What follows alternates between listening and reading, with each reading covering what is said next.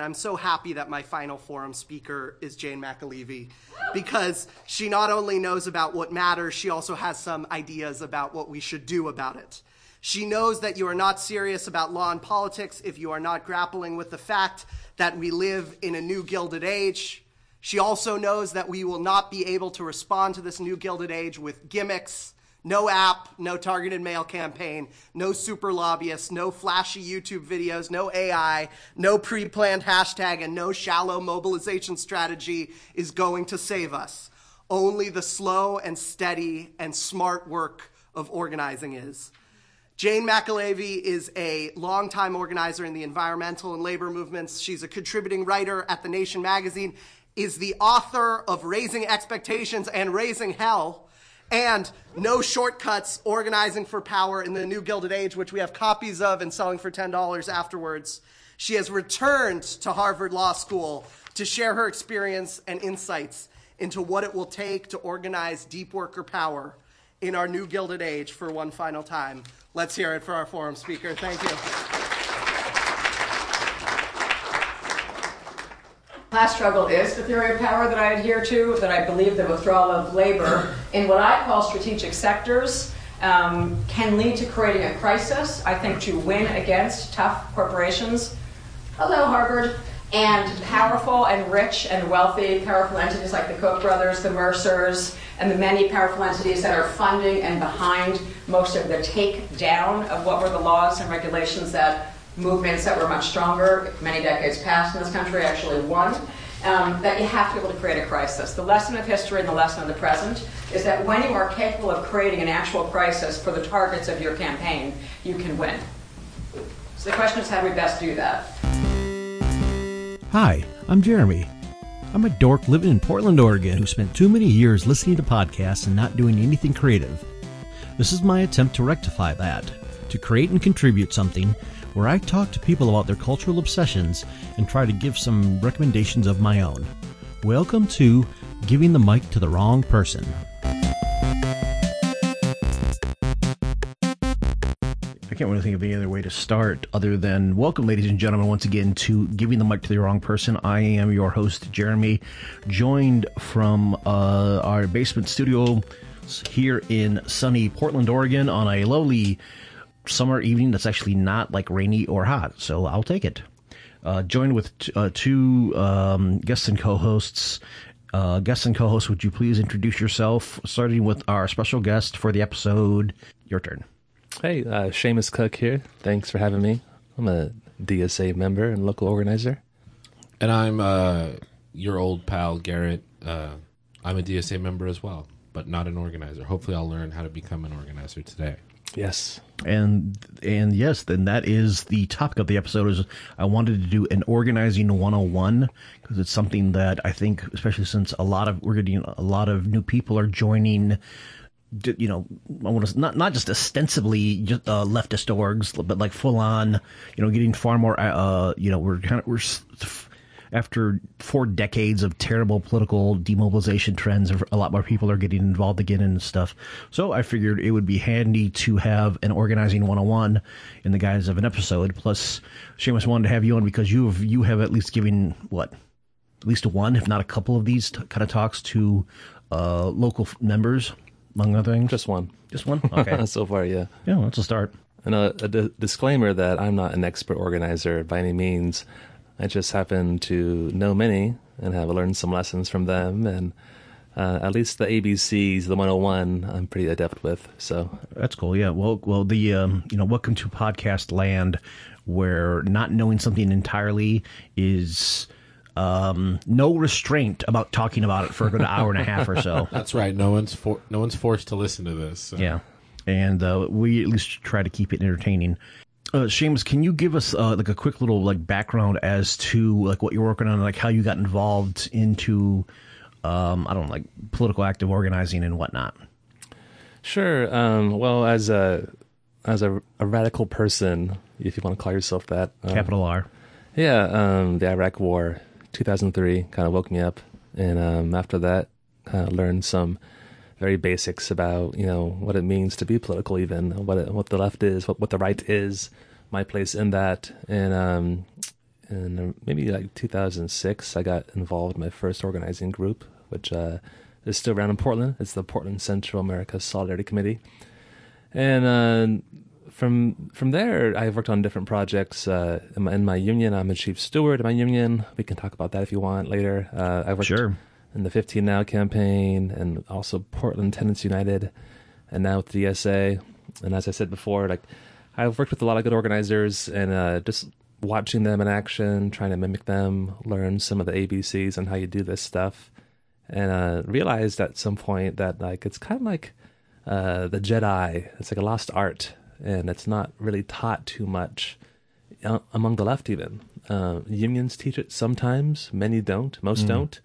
So it's a special lost art, you know, that we needed to uh, rediscover.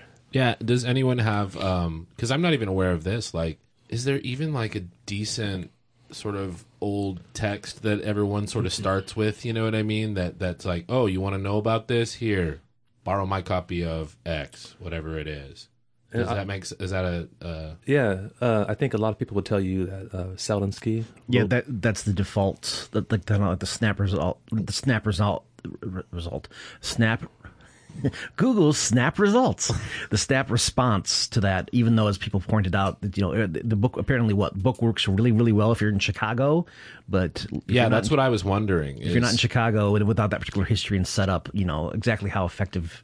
Um, Well, it's be- beyond broad strokes. And the only reason I ask is because I can't think of one. So, so you're saying there's this book by Saul Alinsky. Let's let's stick a pin in that for a second. But, um, it seems like it's something that the terrain is always evolving because you know the power structure is always against you. You know what I mean? So it seems like it it almost might not even be a thing you can really do. That you can't really write a guide to organizing that w- wouldn't be maybe outdated in five years or something like that. That that gets to the, a key point. Um, there's a, a nice little booklet called Axioms for Organizers that is online, available for free.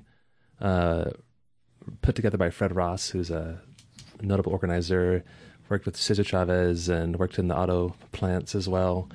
Um, and it's old axioms, just like statements that are like forever true about organizing and organizing at heart is people working together. Mm-hmm. And there's certain like iron laws of how that actually happens that you know transcend time and place. Uh, but you're right that you have to apply that to new circumstances constantly. Mm-hmm. And that piece is always changing and you can't apply laws to that. But there's a there's a core to organizing that is you know, f- as long as humans are going to be social animals some of this stuff is going to you know be relevant. Yeah. And capitalism's trying really hard to make us not social animals, but it doesn't seem to be working. Well, and and that gets also to the heart of things. That's why organizing is so important. Is uh, this is a very individualistic society. Capitalism is all about the individual, and you know we have to combat that, and Yeah. we have to work together collectively. So that's why it's so critically important and revolutionary to learn these skills. Right. Well, and the real, I think the real poverty of our lives in this day and age is the lack of community. I, I think that is the way in which, in in the United States and probably most other wealthy countries, are the way that we're poor is that we are not together. That's just my opinion. Right. I mean, yeah, it's like the whole thing that, you know, the post war model has been, you know, atomization on all fronts, um, geographically, uh, um, and, and, you know, use thanks to certain weapons development, literally, since then. Folks, this is Jeremy just popping in here. If you like what you're hearing, why not help us uh, make the show? You can support us for as little as a dollar a month, donated through our Patreon, which is at patreon.com slash giving the mic. Every little bit helps. Thanks.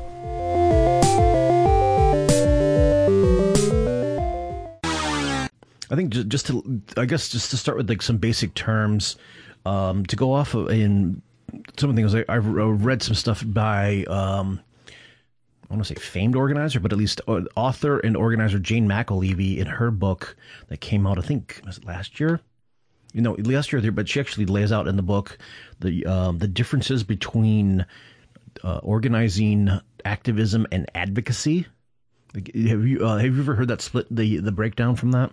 Um, I don't know exactly how, how she defines it. If you have on hand her definitions, we can use that. Well, I think her from her definitions are ad, advocacy is like you know you it's you know big like kind of Greenpeace groups where you you you they collect like they do like petitions and they collect you know I think ACL the ACLU too where they collect funds and whatnot and kind of uh, go to the center of powers and just like advocate for particular causes. So they're within system, is what you're saying. Yes. Yeah. Okay. uh, activist, the active, you know, activism or act, or you know, which doesn't even get into activistism, which is a whole other thing. But uh, d- d- activists are kind of like much more, I don't know, like members of you know, uh, members of a group who go out and do certain things, like you know, like kind of like Greenpeace members or whatnot. Especially uh, on campus, you knew, you know, everybody knew the activist type, and then versus the organizer, which was much more um, as opposed to like you know someone taking on the special status of themselves of like here you know you know put all your faith in me and I'll go off and do something trying to get trying to enact mass um, like you know getting a bunch of people oriented in a particular direction and having it um, you know almost like trying to achieve and work for power themselves which is like three different models of um, of like how you uh, you know how you go about you know how things are or how you try to affect change. Does that make sense? I'm having well, it does, but I'm having a little bit of trouble distinct, still distinguishing organizing and act or, organizer and activist because it seems like the organizer would be an activist. You know what I mean? Well, let me jump in and say, like, I think the one distinction is is um, you know how I was kind of inducted into the left politics is the activist model, which is kind of like you look at you look at politics like a hobby, kind of. And in my spare time, you know, I might play basketball and go to movies and activist. And it, it, it's almost like a cultural thing where, like, maybe it's just you go to a protest, or maybe uh, your actions are pretty limited. Uh, your your scope is narrow, I think, and and it's not really like there, there's so many components like left out of that, and and one of the key component is, and I think uh, Jay McAlevey talks about this a lot. Also, is like the component of power, and power it gets to the heart of you know what organizing is. Uh, I've heard organizing described as defined as moving power from them to us. Like that's organizing. It's like taking power first and foremost, and being comfortable wielding it and taking it from others, mobilizing people, um, really shifting the balance of power. To me, it gets to the heart of the issue versus an activist who might just you know do a one-off action or make it a, a hobby. Got you. Yeah. Oh, um, So you're trying to build towards power as an organizer. That's the that's the main difference. Oh, I, I think so. Yeah. Uh, every time there's like any kind of, uh, in even within the word organizing, there's different kinds of organizing. Like I could uh, organize a movie screening, for example, and that's not that's more like or, organizing education. And education is a component of how you move power. So, but and uh, you you can also just organize any kind of event. People organize weddings, and that's a that's a big project for organizing. You know, and you use similar skills organizing a wedding as you do like a, a rally or protest. That's an excellent point. I never thought about that. I'm actually organizing a wedding uh, currently, Yeah, so that's interesting. and you got a, you got a checklist of all the things you got to get done, and mm-hmm. all these moving parts. Yeah. and that's kind of like the organizer brain is how do I get all this stuff that's pretty chaotic and out of control, and all these variables, and how do I make sense out of that? How do I bring some and take Yeah. out of the chaos and make it orderly?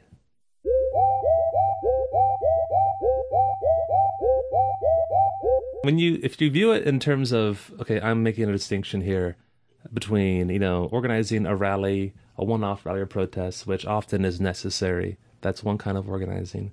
And that's an organizing you would do in, in a left group like, like dsa does that organizing as well. And uh, jane mcalevey would call a, a distinction between that and like deep organizing. And deep deep organizing uh, is what labor unions teach and they use Saul Alinsky as a, a one model for that.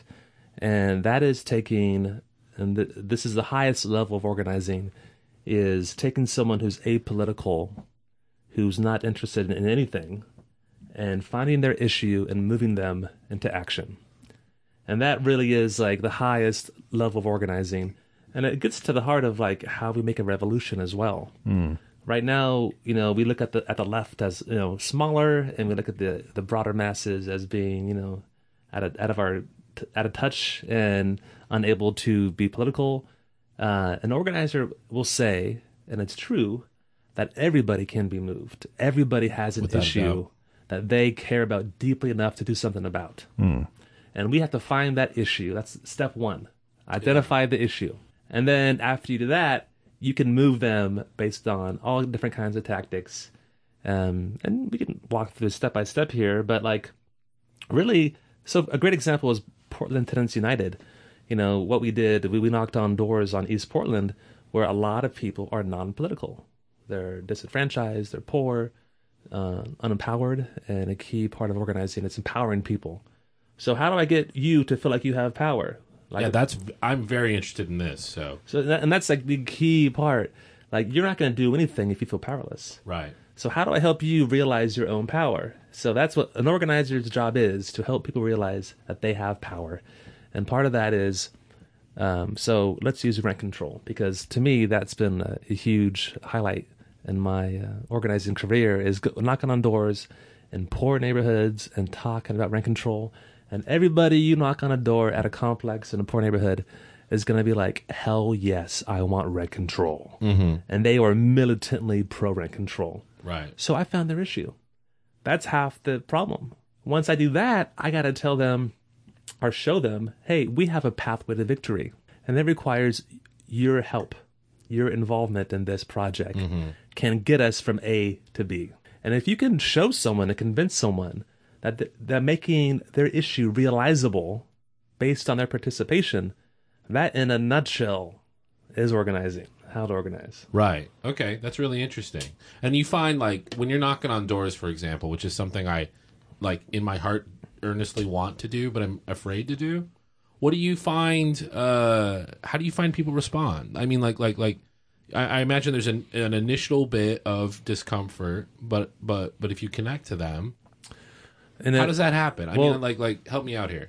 I mean, first of all, you're knocking on strangers' doors. And they- Right. and if you knock on my door, I don't want to talk to you. Exactly. Unless, let's say you're going to give me money. right. And I'll be like, come on in. Yeah.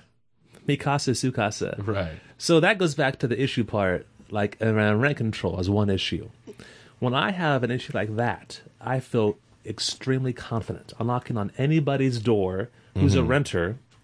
Because you're kind of giving them money in a sense. Exactly. You got zero fear on that issue. Other issues I'm like really hesitant about. I'm like, I have no idea how they're going to respond to me. And then I get really freaked out and anxious.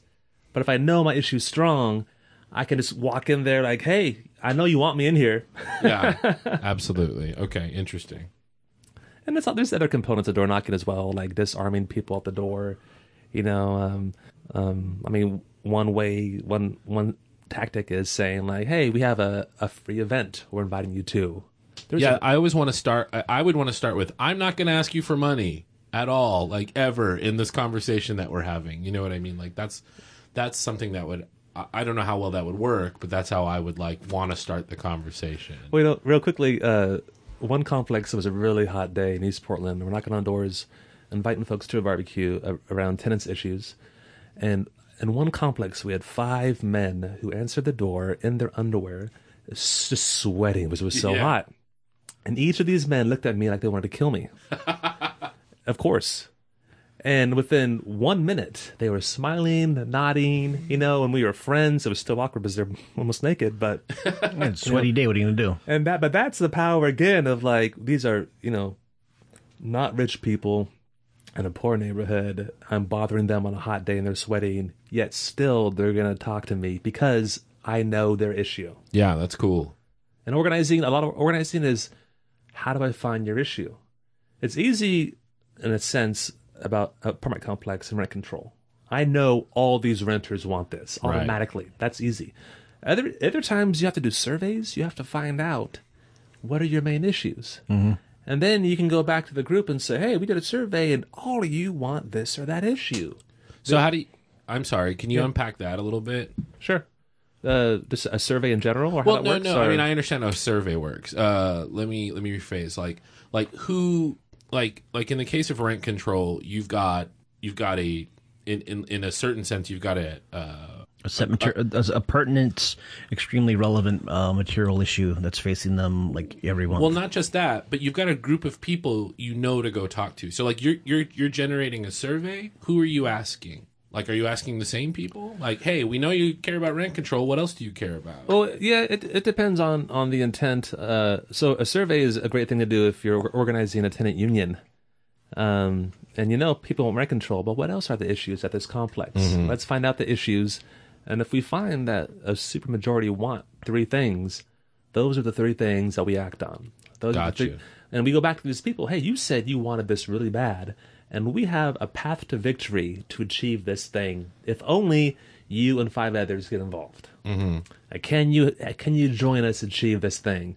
And you'll find, as we found in PTU, that was just a lot of random people who had no prior experience in organizing and become expert organizers. Just like they have the instincts, they just needed like an opportunity to get engaged. yeah, They um they mentioned this in the um it was the book done by a couple of a couple Bernie organizers that was published I think like November 2016. I think it was called like Rules for Revolutionaries or something like that. But they actually mentioned about the um one of the benefits of their style of kind of casting out nets is that um what was it like you know there was a line in there something like you know leaders you know you will find leaders leaders will make themselves known to you because you'll just find them out you know in places you will never ever expect to look and they're just kind of like somehow uh, they will come forward yeah. There's there's got to be droves of untapped potential as far as that's concerned. And this is a key part of organizing as well that's often misunderstood by the left is that the natural leaders, either at a complex or a work site, are not the left people. Often the left, fo- they might be the most conscious politically, but often the leaders are. Um, they're people who their coworkers respect because they they have knowledge at the workplace. Um, at the complex, they help their neighbors. They're reliable. Yeah, you know, they're sort of like ethically firm people. Yes. yeah, Tr- And- trustworthy, all that stuff. yeah. Totally. And the the group gravitates towards these people, and those are the people you really want to recruit first and foremost. And if you don't have them, you're in danger of losing the campaign. So like identify and find the leaders, recruit them, have them on some level participate in the campaign is often a critical part of any organizing campaign. awesome I think that's I think that's uh to me that's really something very interesting that I I wouldn't have considered that like you know the people that sort of self-select for being leaders are the ones that should be leaders. Well, I don't I don't know that I necessarily believe that, but what I'm saying is that you offer an interesting perspective about no, look to the people that are trusted, that are well respected, and talk to them and, and, and say, hey, what do you think of this? And if you can get them on your page, bam, you got something. yeah you're coming into a you're coming into a, situ- a situation that already has pre-established social relationships Yes. if not full-on hierarchy Well, and I think this is a critical issue on the left in general because, um, as you'll notice, probably a lot of people attracted to left politics. There's a wide range of reasons why we are attracted to left politics. Right. And one, you know, for myself, even uh, the feeling of uh, you feel disenfranchised, you feel isolated, you know, um, this or that reason. Uh, it doesn't make you a natural organizer, a natural leader. Uh, it's just that you know you, for whatever reason, are really anti-establishment. It could just be like, you know, you're a very oppositional person and you don't like anybody. You know, I, I hate I hate undeserved authority, and it, the whole all our society is teeming with it, and it's like, and I just reflexively hate it. You know what I mean? And it's Yeah. like you don't get to tell me what to do. Like you didn't, you know, because what? Because you worked at, at a job for twelve years, you get to tell me something. You know, there's a lot of like that on the left of like just angsty people who, you know, really really aren't in a, in a position to be great organizers, uh, based on their predisposition predisposition even, and then they, they get amongst them other people amongst themselves in the same milieu, and they're all there for the same similar reasons, and you create this kind of left culture that uh, organizing seeks to bust out of, and that I think is the critical point we're at right now is we organizing is not about among the left. It's about the broader population. Right. That is the goal. We aim towards those people who aren't already radicalized. yeah, the left has been largely sort of cloistered. Yes. you know, my whole life, longer than my whole life, but but definitely my whole life. And you could argue that, and I will argue that it's the inability to get to the broad, broader population that is really keeps us in an unhealthy milieu. Mm-hmm. We relate to each other, and we can't we can't have further achievements because we're not growing our numbers, and that creates infighting and who's better, who's the most radical, this or that, Right. and it creates a toxic milieu. And you need the windows open, get some fresh air in, which is more people who are more connected to the broader community to really, you know, make make it a better uh, environment. You know, break it out of just being a a, Yeah. a subculture of powerlessness and Yes. the um, Yes. the maladaptive behavior that engenders. Well, and I think a lot of people who, um, you know, s- you know, self-describe as left. I think that a lot of them, though I won't charge all, you know, grew up with relative privilege in their lives, but and they and they see the they, they do see the bullshit correctly of our society, but they do need somewhat of a slap in the face by the people that go, well, I'm living this this reality that you're talking about, and you just learned about it at you know whatever liberal arts college you went to, you know, um, and I I think that's an important uh, uh, part of that thing too. Is it, it brings people who who ha- who don't have that they they they've read a lot about class consciousness, but they haven't experienced it as a as an emotional or significant personal event. If that makes sense. Totally, and it's the another key issue of the left is you have a population of relative privilege that is leading the left, um, and that and that, that's also part of the hobbyist part of it. You know, like I can always, I have a way out of here, Right. and a lot of these people, friends of mine, for example, like you buy a house and you're like, later, I had my my hobby when I, in my twenties, and now I'm moving on and really integrating into the status quo Right. of of reality and accepting and benefiting from what is currently, and therefore not willing to change it further. right. So, and also part of that, also the anti-organizing aspect of that is, you know, if you're from like a relative privilege point of view, like middle class, affected, then you're more likely going to be very individualistic. You know, you're gonna Yes. Because we we're all taught that in this society. And and organizing is the exact opposite of that.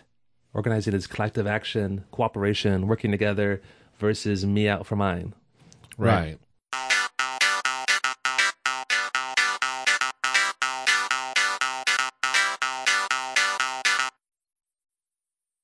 It's, it's at some point I, we um, we need like need a mention on one of these episodes to get to differentiate between leftist versus radical liberal.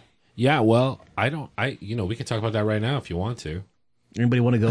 Want to give a, want to give an, give an example of leftist versus radical liberal? Well, and I, I mean that that framing is already interesting to me. Radical liberal. I don't actually know how to describe that because because a leftist a leftist is a radical because the leftist wants society's rules to change, right? So and they and they have a theory. They have uh they have some sort. They're an anarchist. They're a Marxist.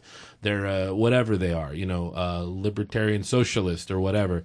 But but they to a radical liberal. What is that? So so what is that? That's someone that still wants a liberal society in which all viewpoints are politically represented to the to the extent that they're democratically viable. I think- and and but they but they want to change the rules of the existing society. Is that what you think, Jeremy? Also, well, I think that's part of it, but it's also the idea that the way the way they go about affecting the change is through the the you know the indivi- you know the radical the individualistic radical moral you know grand moral act.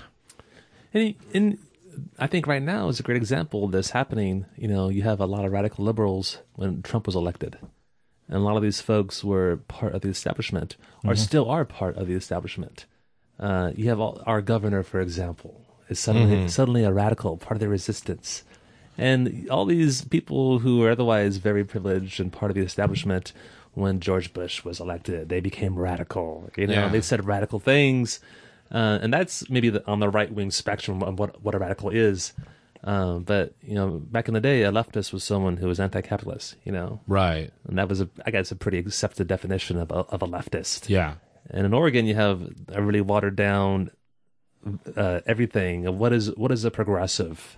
Well, all that really means anymore is you're against the worst parts of like the far right I- ideology. You know, like Yeah. you're you're pro gay people. You know, you're you're pro immigrants. You know, you're you're you're for the things that the Nazis hate. I, I feel like yeah, I feel like people. There's a lot of people, and I, I'm I'm tired of sort of liberal shit talking. So I I want to. Um, there was a time after the election of Trump, especially where it was really cathartic for me to do a bunch of liberal shit talking. But but I just want to say that there is a sort of like like couch, uh, uh, couch activism, I guess.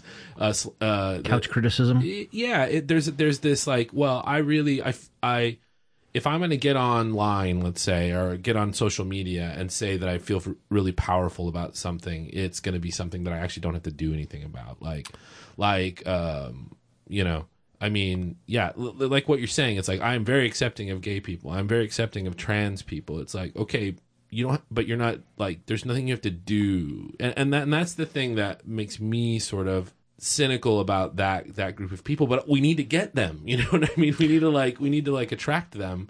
Yeah, I think uh, previous guest uh, Derek Varn described talked about how a lot of times what is uh, just dressed as like progressivism is effectively just noblesse oblige, of just like the, kind of like the um, you know that the people you know that the comfortable folks have you know ex- performed the right behavior. And you know they can they can fully believe it you know 100% but it's at some point it is you know it's kind of like the uh, the the um that that progressivism or at least classically was always more um more of a top down approach of like going to a bunch of people and like here you know here are these issues and we're going to help you with these issues that we've already uh ascertained beforehand Well, there's, uh, I mean, some of this is the identity part of it, you know, like the ego part. Hmm. Like I identify with these, you know, beliefs, and therefore I'm a leftist. Um, as an organizer it's just like, well, you got to do stuff as well. If you know, and then anyone can really buy into the system and have any belief they want. You know, yeah i would uh, imagine organizing is a much more humbling experience than as the line goes ascribing oneself as an activist or advocate go ahead sorry I was Jeremy. going to say, what is it? The um, the history of philosophy has just been about understanding the world. The, the point is to change it. right yeah, and, and some famous dude said that what's his name? Uh, yeah, but in Portland today, you know, we there's a lot of lifestyle radicals, um, and typically, again, that's a point of privilege that people Right. have. And you know, it's it's fine to have meaning attached to your belief system. You know, there's no problem with that. But um, at, at least understand that you know th- there's a limit to what that means. I just want to get those people to understand that class is a real thing. That's all I want them to understand. Yeah, Class is real yeah. and it hurts people. And uh, we it's okay to talk about that. Like that's the only thing I want them to get.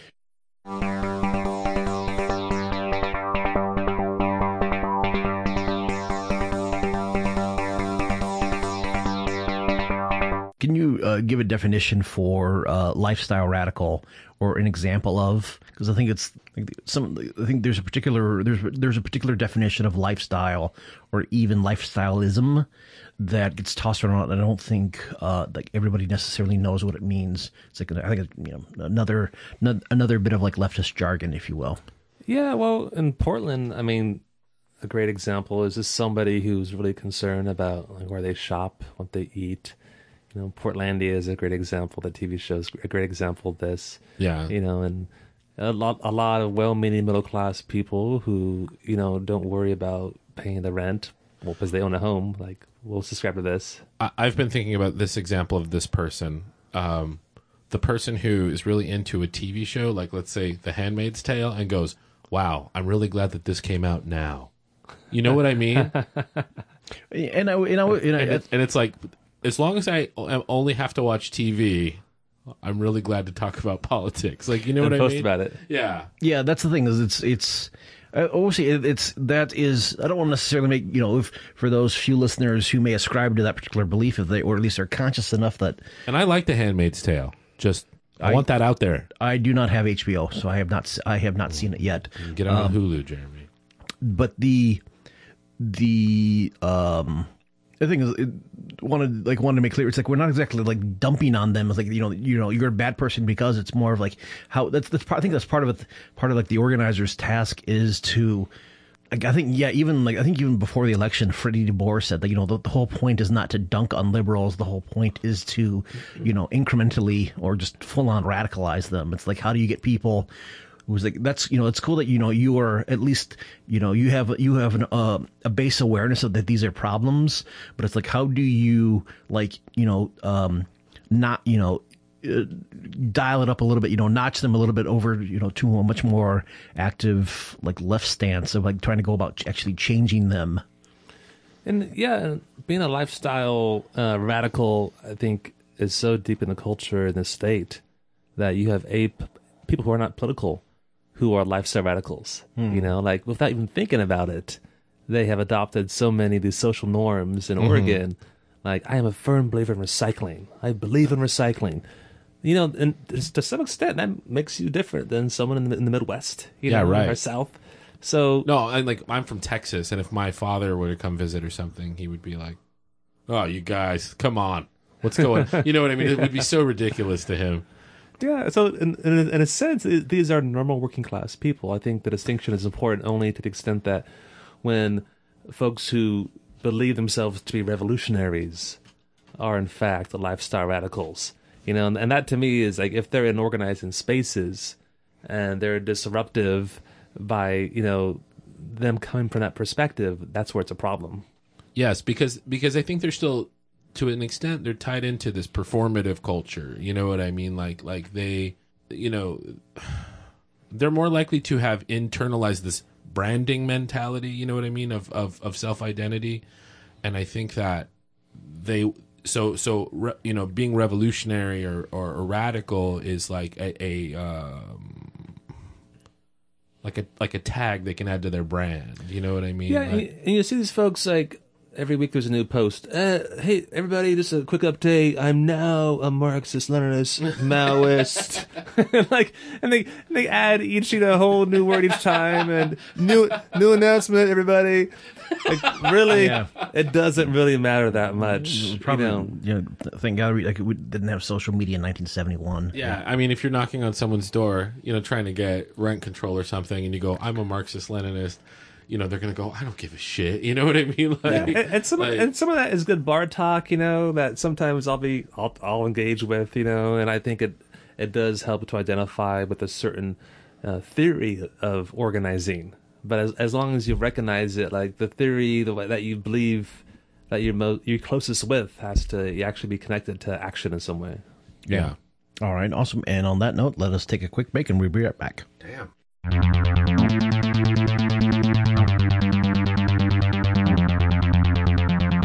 And we're back.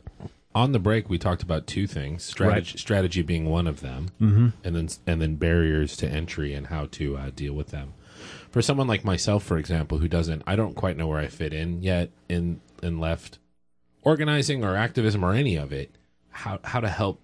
I mean, most what I would most like to do is probably organizing. You know what I mean? Like, but well, you know, w- what talents are good for what? You know that sort of thing. So you had you had said that maybe you had some notions on removing barriers to entry. Yeah, I guess that's, that would be that's a you know a good uh, a a good transition point into like talking about barriers. Yeah, and so one thing is obviously like teaching basic organizing concepts. You know, uh, when I first became an, an activist, and I definitely was an activist for quite a while before I was an organizer. Just like when you enter an, or- an organizing space, you're like, "What's happening here?" Like all these new words, all these new concepts. Oh, there's an agenda for the meeting. How does that get put together? Why does that matter? um, oh, you're on, you're working on this project. Sounds complicated. Like, how do I even relate to what you're already doing? Um, and when you're talking about strategy, like I have no idea. This is like a foreign language. The, all these names I don't know. So a lot of the the entry level stuff is learning the ABCs uh, of what organizing is. You know, and uh, so the organizing 101 thing I, I did that Jeremy was at, some of that does cover an agenda for a meeting, you know, and how to to run a meeting, you know, and just uh, relate to a meeting and how to just feel comfortable having your voice heard, um, acclimating to the, the group culture, listening. I think listening is very underrated as a key organizing uh, concept. Um, you know, and that and that goes that speaks to identifying issues. How do I find your issue if I don't ask you questions and listen to what you're saying?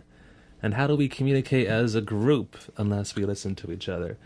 And, and again, in, in this culture of super individualism, we're taught to be like good talkers and self-interested. And what an organizer needs to do, what is often discussed in organizing circles, is you listen 70% of the time. You talk 30% of the time.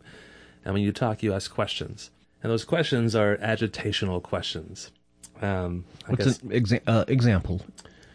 well, Or, what separates an agitational question from an informational question? So uh, Jane McAlevey talks a lot about this, and she defines agitation as a process of self-discovery. So when I'm asking you questions, I'm really trying to get you to self-examine your life. Um, I want you to think about your life and the issues of your life. And by me asking you questions that force you to think about your life, you can have moments of self-realization. And you will get agitated by thinking about your life because often we don't think about our lives. We consciously don't think about our lives. We drink a lot. We watch TV. We're trying to avoid thinking about our lives and the things that need to change our lives. So, an agitator is one who asks questions to make you think about your life. And once I have found your issue via asking you questions, mm. you will show me some emotion on that issue. Yes, I can't pay my fucking rent.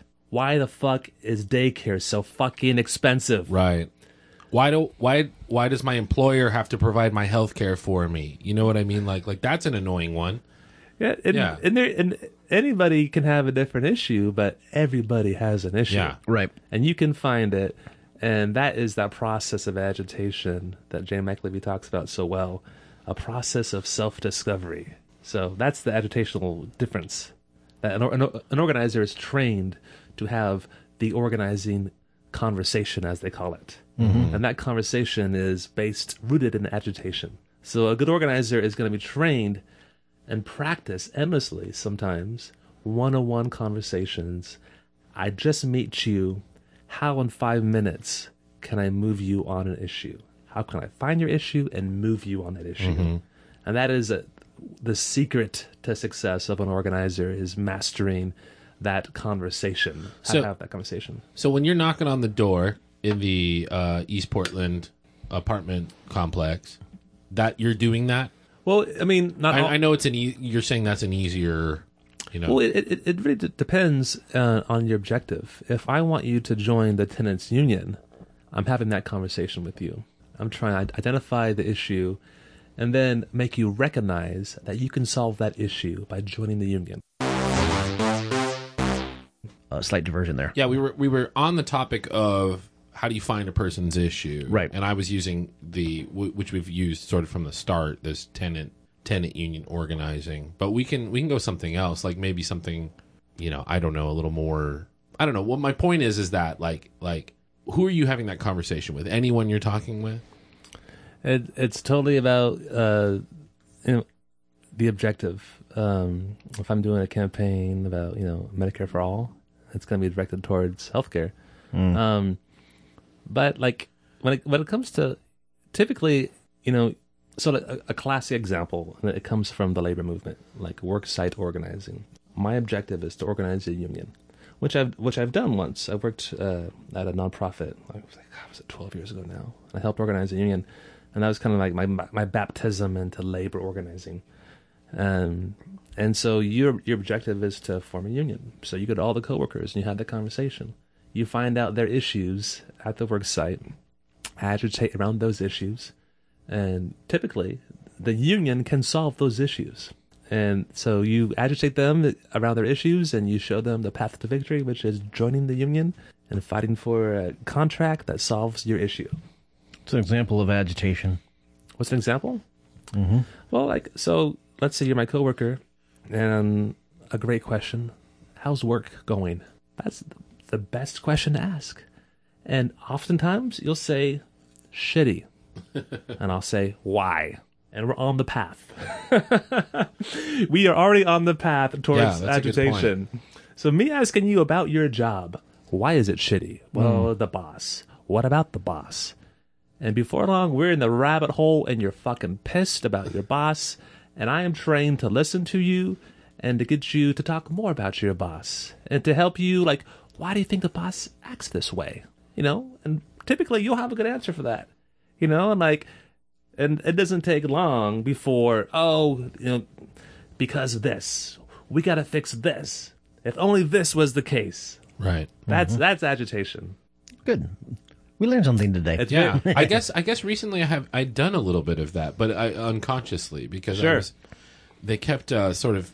Uh, I'm an accountant for kind of a big nonprofit, um, not like a nationwide one, but one one that's like decent sized for the state, and uh, they kept uh, it, they kept uh, kind of letting people go from our department and then not replacing them, and then everyone else was freaking out and stressing and getting Sure. angry at each other. Yeah. And I finally said like, workload.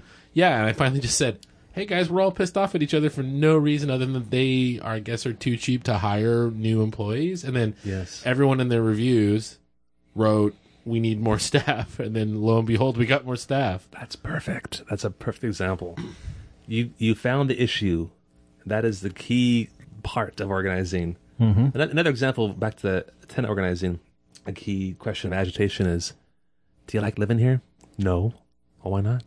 Yeah, Before long, it takes thirty seconds. Sometimes I got your issue, you know, and it's and sometimes here's a key part also. If I'm having a conversation with you about, you know, work or your complex, whatever, and you don't show me any emotion about your issue, that means I haven't found your issue yet. right. It means we're not having a real conversation. It means that I'm not a good conversationalist. uh, Yeah. It the, means you're guarded. You don't want to talk to me. the engagement is not there. You so want how do you break that down?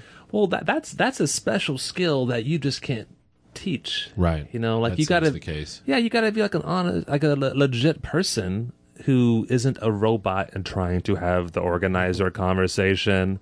And there's definitely people who do that and they suck as organizers in part because they're trying to copy and paste a script hmm. and they're not having like a human to human conversation. So if if I knock on your door and you view me as a human, you're likely to talk to me about human stuff. Right. Versus, are you a salesperson? And that is a key obstacle for organizing. Is if you view me as a salesperson, I have to do a lot of work to get that thought out of your head, and oftentimes I can't ever get that thought out of your head. Right. I've lost already. You know. Some people are so skeptical of that approach or whatever it is that they just want. Yeah. Why are you at my door? Yeah. like overcoming that barrier is very difficult mm-hmm. and i better be you know a good conversationalist uh, you know a person who doesn't appear to have ulterior motives and if i can't get that then then i've lost i've lost mostly you know it's very hard to recover and have like a good conversation and to get anywhere that's going to be effective organizing Yeah, I think actually that made me think of what might be you're t- you're talking to someone, right? And you're getting the sense that this is a re- a very reticent person with what they're talking about. What do you um where do you draw the line where you're like, you know what, I'm going to back off, and maybe I'll come back in a couple weeks Yeah. and just say, hey, still, still, uh, would like to talk to you about this or that sort of thing. You know, like, how do you know where to draw the line with persistence, or how do you? I'm sure that's something you learn with time, but but that's a really good question Yeah, we're getting into like stra- uh, strategy and tactics. is tactics this here. too in the weeds? No, no, not at, not, not at all. I don't think so. Um, and I think that's very important because I've seen I've done this myself incorrectly so many times. I've seen others do it, and it's really hard because like if you're instructed by your boss, if you work for a union, or if you, even if you're a volunteer for like DSA, let's say, and your job is to have X amount of conversations and get like X amount of signatures or mm-hmm. commitments to this or that thing, you want to try extra hard, have that conversation. And often You have to force, even if you, yeah, even if you have to force it. Yeah. Yeah, and once you're forcing it, yes, you need to figure out very quickly. This guy doesn't like me. He's in his underwear. He's sweating. He wants me to leave, and I got to figure out very quickly if I can have a conversation that's productive. And you will know typically very fast. And if you push it as a human talking to another human, you'll likely know you're making mistakes in the conversation. So yeah, you need to have like, okay, this person obviously maybe their hands bleeding from a kitchen accident. I shouldn't, you know, belabor them so much. Yeah, yeah. Let's get you an ambulance or whatever you need. Yeah, Uh, and first Yeah. aid. and so many people like you can tell the body language like they're not even talking. They might just nod or shake their head. They want you the fuck out of your out of their face. So unless you really break the ice very quickly and have like, and even if you say like, "Hey, rent control," that's not going to get every person. People are busy. They have real lives, and most, you know, And not everybody knows what, rent- what rent control entails. Well, that too, for sure. But like, and really, you can't expect to have a great conversation with everybody. You know, like you're only ever gonna get, for the most part, a minority of people who then is their job to talk to their neighbors or coworkers. Right. That's a good point. But what about the what about the notion of like I think I could I think I could crack this nut if I if I'm careful. You know what I mean? Like, Yeah, and a a skilled person might be able to do that. You know, and you. uh and but but it takes two to tango. You need someone if if someone's pushing back against you, but they're engaged. Like yeah, you might have some time to like work with them. You know, and, But at least, yeah, say at least they're engaged. yeah, Yeah, I mean some people like the the the the, the back and forth, right? But they but they can be convinced. You know, I mean, I guess that's what that is an indication of is they could potentially be inve- uh, convinced of what you're trying to say to them. But, but other people are gonna. Well, it's very easy to know if someone shuts the door in your face. That's a very quick no. Other people are just gonna like wait until you leave, and you should be able to figure out very quickly this person's not even listening to me. There's no engagement here whatsoever. I'm gonna end this conversation and not push it and piss them off. You don't want to make things worse. You Right. don't want to make someone anti-union. Right. And you can do that very easily by pushing too hard. Yeah. The um, I think one of the one of the stories that came out of the Brooklyn or Queens, I think it was Brooklyn, the campaign for Jabari Brisport trying to get trying to get winning his primary last year. I think on the he was a DSA member, but it was he was running on the Green Party. But I think it was, it was a thing where they found out later that so many that the you know plenty of like canvassers and volunteers and whatnot, but they they were hitting up people so many times that they're actually just like pissing people off. Yeah. And it's the same thing that happens if you you know if, you, if you've ever done phone banking, is that they're they're Yeah. like half the time like you will if the uh, if those lists aren't accurate, people are getting like three or four calls and that'll kill any uh that'll kill any inclination um they have towards I guess you know your particular goal. You're sort of like that overeager server from Office Space. yeah.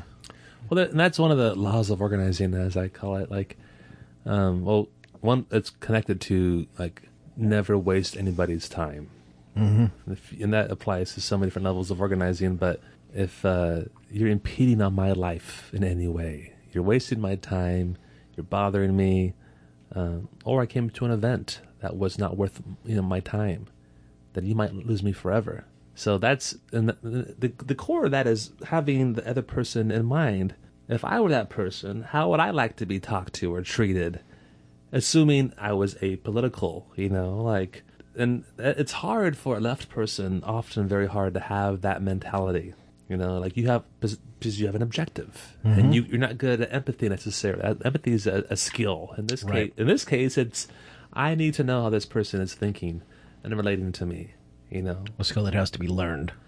yeah, It's, which is it's you know nothing. What is it like? Nothing is obvious. So Yeah, and everything about organizing is about the other person's experience. When they come to an event, I have to put myself in their shoe. When they walk in the door, what is their experience? And I better not waste their time at all. I have to make sure this is a good experience at the door, at an event, whatever it is. And that is hard. That's high level organizing to put yourself in someone else's position and th- throughout the entire event or experience. Yeah. yeah, who yeah. Let's be a lesson for everybody else. Who says leftists don't care about UX? So user experience. Um, you ever, Thank you for spelling that out, Jeremy, because I didn't know what the hell you Well, you- meant. have by you ever it. seen it listed as UI slash UX? Yes, I guess I have, but I'd never thought about it. But that's user experience, uh, user interface slash user experience, and a lot of t- it's. Um, I've just been. I've okay, once in a while. I have even done like consulting with local companies that have focused on that stuff. Uh, one of the Here's one of the things I want to get into. Can we t- uh, can we talk about strategy for uh, for a little bit? Uh, how do you organize people from you know from like an occupy camp? Well, yeah. Well, broadly speaking, strategy is, I think, the highest level of organizing mm-hmm. because, and it, it depends, of course, on what your objective is. Let's say, for example, we're doing citywide organizing. We have a demand on, on city council. Strategy means that you understand all the pillars of power that are involved. Who are all the, p- the players, their interconnections? Who are the powerful people? There's the motorheads, geeks, sluts, bloods, wastoids, dweebies, dickheads. They all adore him. They think he's a righteous dude. There's a, a classic uh, power analysis that they use in organizing called the SWOT analysis. That one I haven't heard. I've heard that phrase before. Uh, Do you remember what it stands for? yeah, uh, str- uh, SWOT stands for strengths, weaknesses, opportunities, and threats. Okay, And um, the threats are the people who are against you, the powerful people against you. Right. Opportunities, possible allies who have power. So the power map, you have to understand the power map before you can become a strategist on that level. And the power map is often complicated. You know, you have to like kind of study like who these people are. You know, the law is part of the power map. What opportunities um, are threats are implicit in the law. So you, until you are familiar, which takes took me years to get a very basic understanding, and every time, every day almost, I learn a new thing about politics in the city or state. Like, oh, that's an important part of the power map that I should know about. You know, so that is the precondition of strategy. Understanding the power map, and it could be the power map at the workplace, you know, the power map at the apartment complex, um, so yeah, under that's a precondition. After that, then you can really play with strategy. You can play with look, how do we mobilize our allies? How do we educate the community? Mm-hmm. How do we organize the media? You know, that's a, a special skill that I think the left fails at a lot, or this is not comfortable with. You know, like how do we use all the different facets of power as part of our strategy to meet our objective? right. And actually, that's some. Yeah, I think I mentioned it before. But that's something George Lakoff has written about for shit like 15 years now about the. But I even mentioned. I think I mentioned this in the episode where we talked to Corey Pein about it too. But it was like uh, for the longest time, like, like kind of especially when they went to university, if people, if like you had like you know progressive leaning folks, they would go into you know if they were curious, they'd go into like political science, whereas right leaning folks would go into marketing Or economics. or economics, yeah, and Which only is a form of marketing, and if you want it. uh, yeah, cheer, yeah, Or cheer- can be. Let's or put it, we'll, put it, cheerleading. we'll put it to you that. I'll put it that way. Yeah. I'm actually really interested in economics, but the um, someone someone once said it was like you can tell there's something going on when uh, you have you have an economics department and yet also at the B school they teach their own flavor of economics which are uh, slightly Yeah. different but the uh, but the kicker is that in marketing marketing uh, marketing especially you know between political science and marketing uh, from, like Lakoff's experience, only one of these two has actually like taken into of into account like uh, you know psychological discoveries made over the last hundred years.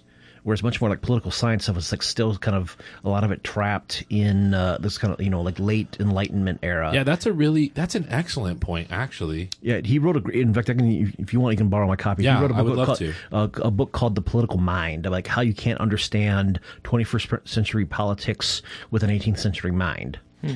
And but but part but it gets into but it's the uh, you know and I bring this up because of uh, like why like a lot of like you know lefty folks be that you know you know from you know from from like regular like progressive folks you know on out the um a sense that you know there's some people have the idea that it's like you know i you know that this stuff is obvious i just you know as long as you just give people the facts then they will automatically come to your same conclusions and it's like you know it's like you know i shouldn't have to convince you guys i just gave you guys the facts and you know how come you're not you know you're not agreeing to me agreeing with me the other is that that uh, communication and persuasion is automatic uh, is automatically it's kind of the same thing of like people who have been um, people who have been uh, abused by like aggressive people connect like automatically assume you know uh, make equal assertiveness versus aggressive, and so it's Right. kind of like anything that's not just pure passiveness is is the response, and so uh, because like you know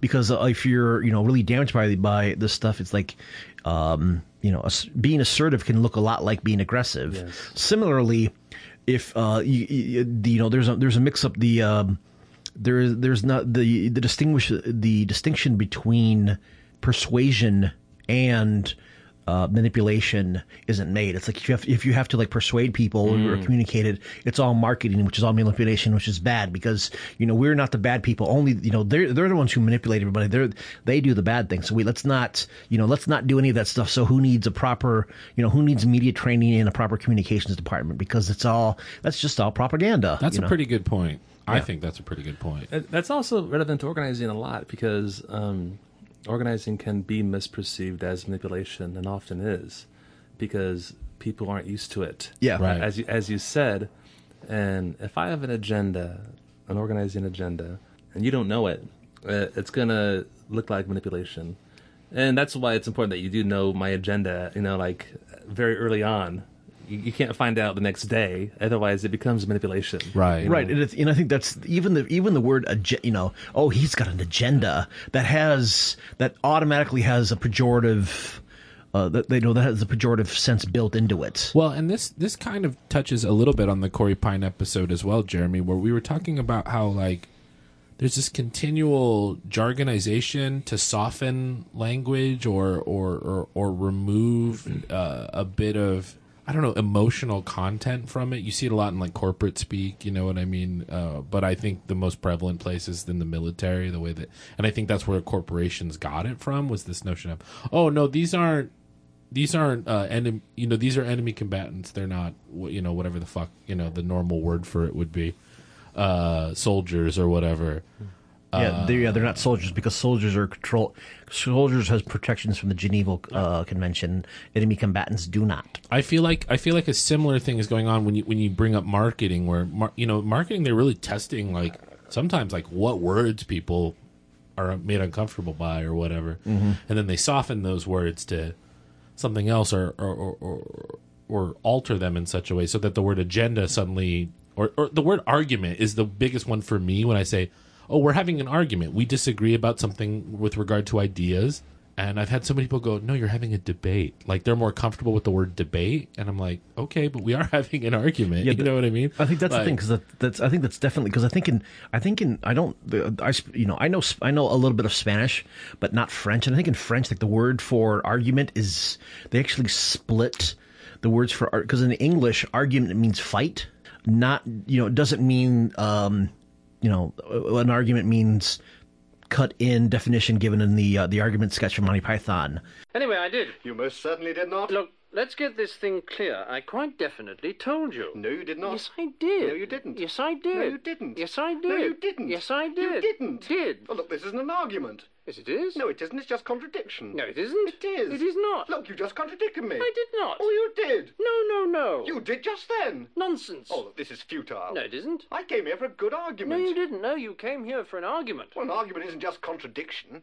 Can be. No, it can't. An argument is a connected series of statements intended to establish a proposition. No, it isn't. Yes, it is. It's not just contradiction. Look, if I argue with you, I must take up a contrary position. Yes, but that's not just saying no, it isn't. Yes, it is. No, it isn't. Argument is an intellectual process. Contradiction is just the automatic gainsaying of any statement the other person makes. No, it isn't. Yes, it is. Not at all. Now, look.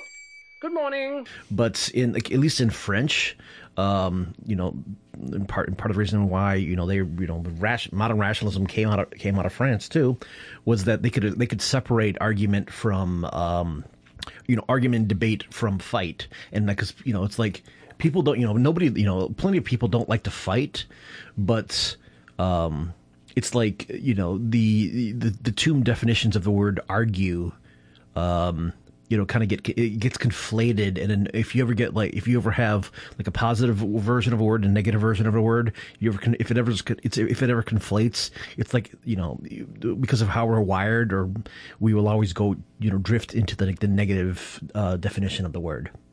Anyway, Yeah, I guess that was a bit of a sidetrack, but no, that's fine. It's, this well, you know, welcome, you know, welcome to this show.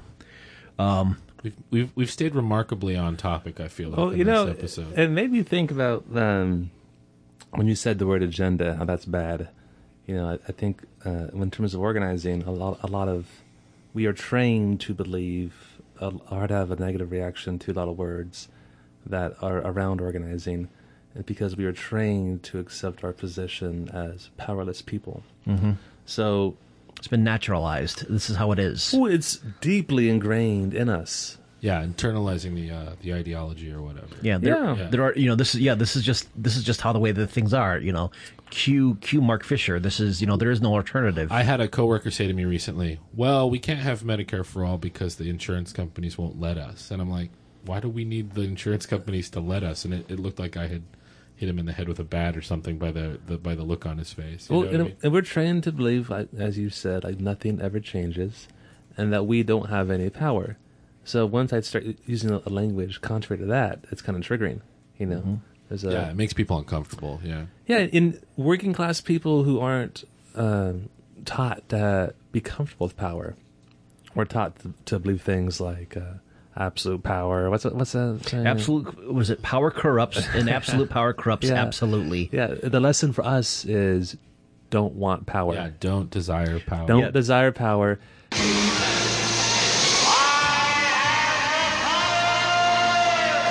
Remain powerless. yeah, Yeah. the the re, yeah the reason why we teach school kids we have junior high kids read Animal Farm is to show them that communism is bad the you know the, not that Stalin was a fuckhead Right. Leave leave power in the hands of those who rule currently. Is yeah, the no, the- lesson. yeah, there are the good people that are better than you, and they're the ones who deserve to have power. And a lot of liberals internalize that as well. and Uh, and we're not taught that anywhere in our society as working class people. If you're a rich person, you were taught that from a young age. We are part of the elite. We- We, exercise power. And the elite schools, you are taught leadership classes how to how to exercise power.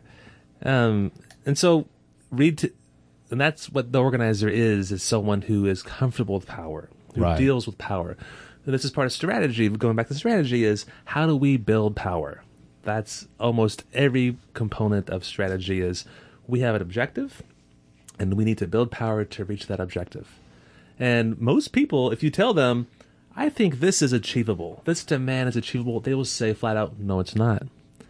You have to convince them by saying, no, I have, I have a strategy. I have a path to achieving this based on building X amount of power. Right. All we got to do is this, and, it's And- no no small task, but we have to do this. And- And, and- if we did, bing. And so the hallmark of a master strategist is someone who says, I think this is achievable. Because most of us don't think in those terms. We are conditioned thoroughly to think nothing is ever achievable. So a great example of this is Margot Black from PTU often was the one who said, you know, I think we can win this. And we'd be like, well, tell us why you think that. Because, uh, we sure should know yeah. so a master strategist is someone who says, I see the pathway to victory. I see the power map. I see if we organize this amount of power, we can achieve this. And, and a, a good strategist can walk you through that.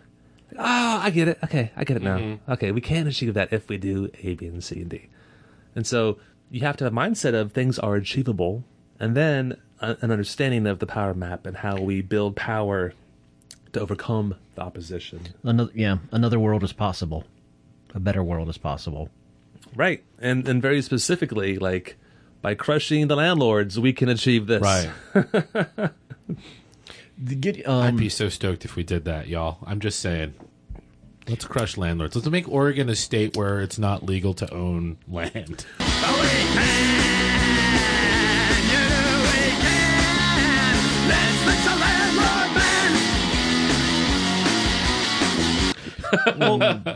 But this piece is interesting about the landlords. So before PTU, the balance of power in this state was so dominated by landlords. The landlord tenant relationship is so was and remains less so than it was, but was completely landlord dominant. Yeah, they dictated pretty much what happened. And right? for decades, then they got lazy. It was just like so automatic that they would get whatever the fuck they wanted to get. And here comes Scrappy PTU, mobilizing, organizing, making demands, and all of a sudden the landlords lose their mind. and they How dare you question how things are? My unearned authority is being is being challenged. and not only the, I'm offended by this. And then they were proven because we got caught in several power struggles with them, and they were proven they were bad strategists. They had no practice organizing. They had no experience doing this because for decades they got whatever they wanted. Mm-hmm. So we exposed them on so many levels and, and exploited their weaknesses based on their inability to actually organize effectively. So that was very interesting to me to see this key component of the ruling class just fumble around like idiots, Yeah. trying to somehow respond to what was happening in a way that was intelligible. And then and then eventually do they they get hooked up with someone that is good at strategy and then all of a sudden you got a real fight on your hands is that kind of We we definitely saw an evolution of that for sure. Welcome to the dialectic. yeah. But still, like, and this goes back to like, you know, if you if you have you get you get in a fight and you have five rematches, you're gonna learn some of the punches is that person's gonna throw at you. So they learned some of our tactics, and we had to, to adjust constantly. Yeah. to always surprise them. Watch the feet, watch the shoulder. And but still, I'd, I'd argue that the firms they hire to do PR and to do strategy aren't that great to this day. Yeah, they're probably I mean they're entrenched too, right? Like like like ultimately laziness and complacency will plague them and and they don't have they don't really have the energy besides being able to hire people that that you know And that I think is also the ruling class at large. right i think that, that i think that's absolutely true And we're seeing some you're of getting this. me pumped Seamus. i Good. hope you know that Good. And you're seeing this at the recent election with um, Yeah, like I said, a progressive Democrat in quotes was also a uh, was he full, was he considered a full on slumlord or just a landlord with the who was the crowley oh who are you talking about i'm sorry Rodman Rowe. oh Yes. yeah that was actually that's even a better example. I, I was thinking of Crowley also, oh, okay. but um, so i thought that's who you meant jeremy i thought we were talking I- I about think- the, the sexy Well, it's kind of it's kind of, it's kind of the same thing though. You know, like you had two very complacent people who've been in power forever, and didn't think they'd ever lose, and out of nowhere, this person comes along and just like wallops you. And how did that happen? And I'm, I'm not saying this can be done all the time, you know, copy and paste, but like it exposes. I mean, look at Hillary Clinton again. Come on. What an awful candidate. The, Democratic Party degenerated so badly. They've been so firmly rooted in the establishment for, yeah for so talk long. about complacent jeez louise Yeah, and so th- these, this is all a reflection of the broader system, right? Of the ruling class being complacent, you know, degenerating. But with the Democrats, it's like aggressive complacency. I don't even know how else to describe it. It doesn't. e it's almost an oxymoron the way that, that they're doing it. But anyway, I don't want to get too far on that. But go on about Hillary Clinton. Oh, it's just, no, that's that's a good example. They, they cling to their power, and they do it in a way that they know how to do it, which is throw money at problems. Mm-hmm. They're not good organizers. They can't mobilize the community in a, a legit way. Well, and ultimately, there's some common sense solution. I'm doing that scare quotes when I say that to every problem. But it's but it's never about values. It's always about there's a technocratic solution. We're the smart people. We will figure it out. And it's like, you And know I- what I mean? Like, yeah, and I, and I would argue that we're entering the period of time where history's changing very fast, and there's going to be endless opportunities to organize. And part of the job of the organizer is to identify these opportunities and to seize them. decades are happening within weeks, or however that line goes. Sure seems that way sometimes. To be continued on the next episode of Giving the Mic to the Wrong Person. Homo Vulgaris is the leading cyberpunk dystopia stoner internet occult rape capitalist adjective noun Russian Bob disinfo podcast. The future is now and it sucks. The algorithm is horny but has no desire. We desire to be like it. We offer ourselves up to the invisible machinery of late capitalism, hoping to make it horny for our content, our data, our entire lives and humanity. It's terrible. It's kind of sexy. Listen to Homo Vulgaris. Embrace gay space third impact luxury anime t-shirt communism. Better living through death drive irony. Homo Vulgaris. Available on iTunes, Google Play, Stitcher, SoundCloud, and wherever else fine podcasts are found.